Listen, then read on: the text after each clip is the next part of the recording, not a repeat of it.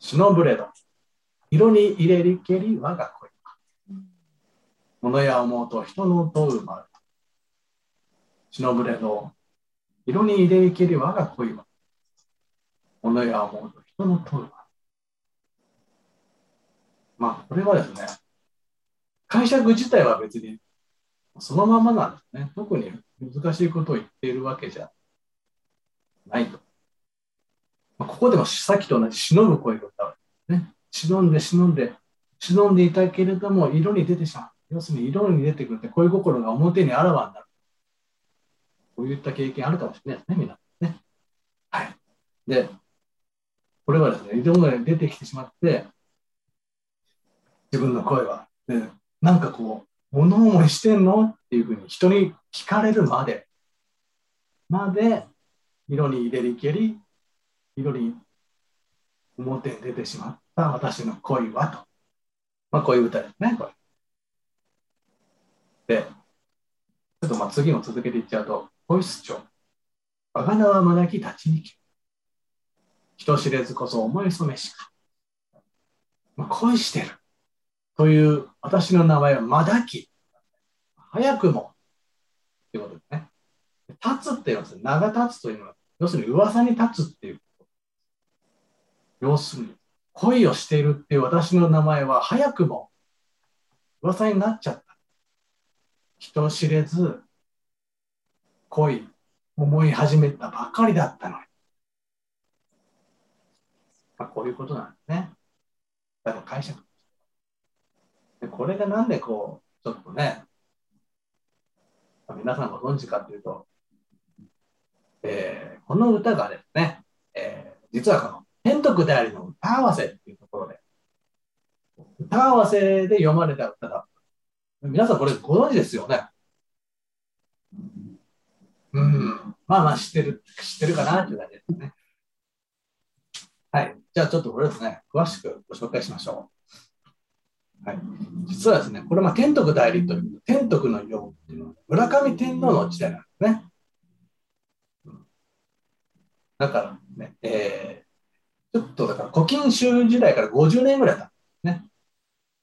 そうなってくるとですね、いよいよこう歌合わせっていうようなことが宮中で、まあ、盛んに行われるようになってきた、ちょっと、まあ、走りというか、まあ、そういった時代だったんですね。で、あの、貫之とか、まあ、ああいった時代にも歌合わせっていうのはあったんですけど、まあ、その頃はですね、その歌を出して、みんなで見え見せやっこするぐらいのものだったんですけど、その様子がですね、この天徳代理歌わせぐらいから変わってきて、本当にですね、歌と歌をぶつけ合って勝負するいう、まあ、そういったニュアンスが強くなってくるんですね。はい、で、この天徳代理の歌わせ、まあ、その当時の有名歌人が名を連ねて、その歌わせに参加していたと。でですね、まあ、誰かというと、この百人一首で言うと、まあ、大中飛の慶喜と、えー、清原の元助とか、いわゆるですね、梨壺の5人っていう5人、五千州を編纂したですね、5人の選者がいるんですけど、まあ、そういったですね、いわゆるもうトップクラスの当時の歌人たちが集まって、えー、競い合われた歌い合わせ。そこに、えー、先ほどの平の金森の身分の忠美ちなみにビブの忠美はビブの忠峰の息子です。あの、古今戦者の忠峰の息子。で、金森はです、なんと、この当時、やっぱり超有名歌人だったんで、11首も歌が取られてるね。で、一方の忠峰4首と。はい、で、実はこの歌が、実は天徳大理歌わせ20番の勝負だそのうち、だから一番最後の勝負がこの2人の勝負だということで、えー、実は、まあ、なんていうんですかね、一番最後の大一番、大鳥のこの2人が、ね、当時の有名歌人同士が威信をかけて、まあ、ぶつけ合った。まあ、そういった場で読まれたのがまさにこの一種だったんですね。テーマがですね、一応ありまして、これを、まあ、ごご覧になってわかると忍ぶ恋ってテーマだ。だからこれ実は自分の実感を込めてこうまあ、読んだんではなく、この歌合わせのためにまあ作られた一首であったんだろうと思うんですけど、まあ、皆さんご存知かもしれないけど、40番の金森の勝ちだ。ね。でもこれ、実はその勝ちになるまでが、ちょっと、紆余曲折じゃないですけど、あったんです。実はですね、ハンジャーがいたんですね。そのハンジャーがですね、決められなかったんです。悩んだ末に引き分けにしようとしたんです。でも、実はこの天徳大王が村上天皇も参加してたの見てたんです。天皇はダメだ。勝敗を決めろと。こう言うんです。で、困った、えー、このハンジャーの方は、一応こうハンジャーのサポートがいるんですけど、ハンジャーのサポートにこう目をチラチラってやりつつ、どうしようって言うんですけど、逃げちゃう。わかんないです。で、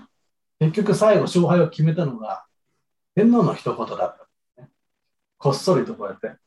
しまぐれる。と言ったと。それを聞いた患者は、はは金森の勝ちでございますというふうに したっていう、なんかこういうエピソードがね、載ってるんですね。まあ、なので、えー、勝ちは金森だ。で、この後日談があって、このま、勝負に負けた身分の只見は、それがもう悔しくて悲しくて、最後は食事も喉が通らなくなって死んじゃったっていう、多分ね、ちょっと誇張した、後の人が誇張した嘘だ、本当そんなことないんだと思うんですけど、まあそんだけこの歌合わせってものが歌人の威信をかけた場であったっていう、なんかそういったことをちょっと教えてくれるような、そういうエピソードね、これ？多分これ相当有名なエピソードだったから、陛下も百人一首にわざわざこの2つを並べて撮ってるね。多分歴史的ななんか語り草だったんですね。はい、ちょっと話脱線しますと、まあ、歌わせ数々あれと、いろいろ有名なものをですね、ついでに紹介しようかなとして、まずですね、さっき言ったように、歌わせっていうのは、貫之の時代とかもあるね。官票記載の宮歌合わせ。893年に開かれたんですけど、そうですね、これ古今集的にすごく重要な歌合わせで、その勝負とかそういった意味ではなくて、そうですね、この官票記載の宮歌合わせ、ここで読まれた歌がです、ね、60首ぐらい古今集に取られているなので、実はこれ、保険証返済のためにやられた歌合わせじゃないかとか、なんかこういうふうに言われるんですね。なので、保険証を見ていくと、言葉書きに、官票記載の宮歌合わせでよ、えー、読めるみたいな、結構そういうのがバッと出てくるちょっとこう、知っておいたら、まあ、いいかなっていうのね、これ。でまあ、この平安時代の歌合わせを3つ挙げるならっていうことでで、まあ、さっき言ったように2番目が天徳でありに歌合わせ。960年だね。で、さっき言ったように、こう題はですね、あの、番は20番だったんですけど、まあ、割とですね、もうすでにこのぐらいに合わせの形式がほぼ出来上がってて、春、春、夏、春、夏とあと恋、まあ、こういった構成でですね、あらかじめ題が決まって、まあ、その題に沿って読むというような形だったんですね。はい。で、えー、まあ、これを語らずに、まあ、バカは語れないという600番歌合わせ。ね、これ。さっき言ったようにですね、天徳大歌合わせが20番だって言ったじゃないですか。これ600番なんですよ。すごい、ね、だから、つがいになってるのが600番なんで、歌自体はだから1200首あるんですでちなみに、一番すごいのが1500番歌合わせ。まあ、後に、まあ、あるんですけどね、その言葉院が開催した。まあでもちょっとそれはすごい行き過ぎだとしても、やっぱり伝説的なのは600番歌合わせ。えー、まあその、五教国聖書義経の主催によってですね、まあ、開かれた歌合わせで何が語り草になってるか要するにですね華道の名家六条家というと巫女左家はい、巫女左家というのが要するに春税定家あの後々のねあの華道の家になっていく、まあ、そういった、まあ、ところの家なんですけど、まあ、その巫女左家が出てくる前はですね旧来の和歌の家として六条家六条東家って言ったんですけどあの藤原清介とか秋秋末とか、まあ、百人一首にも載ってる有名歌人、まあ、そういった人たちそういった家がですね詩歌集とか編纂するような歌の家としてブランドがちゃんと立ってたんですけど、まあ、それことは信仰の和歌の家春勢率いる一個左家がガチンコでぶつかったっていうところにですねこの600番歌合わせのまあ申しますただ実はですねここの600番歌合わせの患者って春勢だったんですね。一個左家なので春勢はですねまあねこうもちろん自分のね成果とか肩入れしたいんでしょうけど、そうはできないということで、割とですね、ちゃんと、おまあ、双方ですね、えー、ひいきすることなくちゃんとジャッジしてるんですね。むしろ、なんていうかですね、まあ、巫女左家のメンバーの中でつまんない歌を読むと、余計そいつらを結構叱りつけるようなところもあったりして、見どころがある歌合わせですね。でどんぐらい、えー、すごかったかってどっこ鎌首っていうエピソード。知らないですよね。ジャクレンと賢章。ジャクレンが巫女左。賢章。まあ、六条刀剣の人なんですけど、この二人がですね、どっこ鎌首と名付けられる？これも後世、二人草まあ、二人がですね、執念が凄まじくて、本当こう殴り合いの喧嘩をするんじゃないかっていうぐらいですね、こう首をこう寄せ集め、鎌首を出してきて、まあ、それでこう、わーわーと、まあ、こうなじり合った、まあ、そういったことが、ね、エピソードとして語られてるんですね。で、ここで生まれた有名なエピソードが、えー、源氏見ざる歌いあり、こんなことなり。こういうね。聞いたことありますかね？この時代はですね、源氏物語っていうのがすでにあって、それを経た時代だ。定家の歌とかも見てると、源氏物語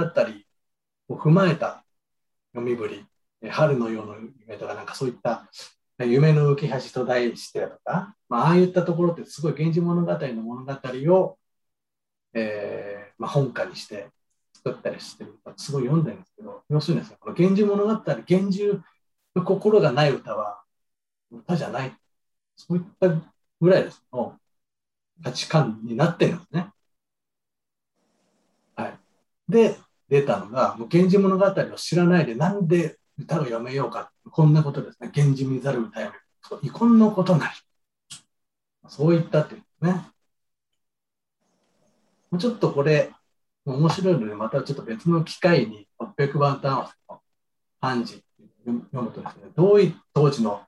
歌人たちがどういう歌に対していい悪いって評価してたなんとなく伺い知れる。まあ、次の回にでもちょっと紹介してみ思います。はい、これはですね、和歌やと大体こう、いつか目に入ってくる言葉なんですね。源氏見ざる歌よこんなことない。はい。というようなエピソードでございました。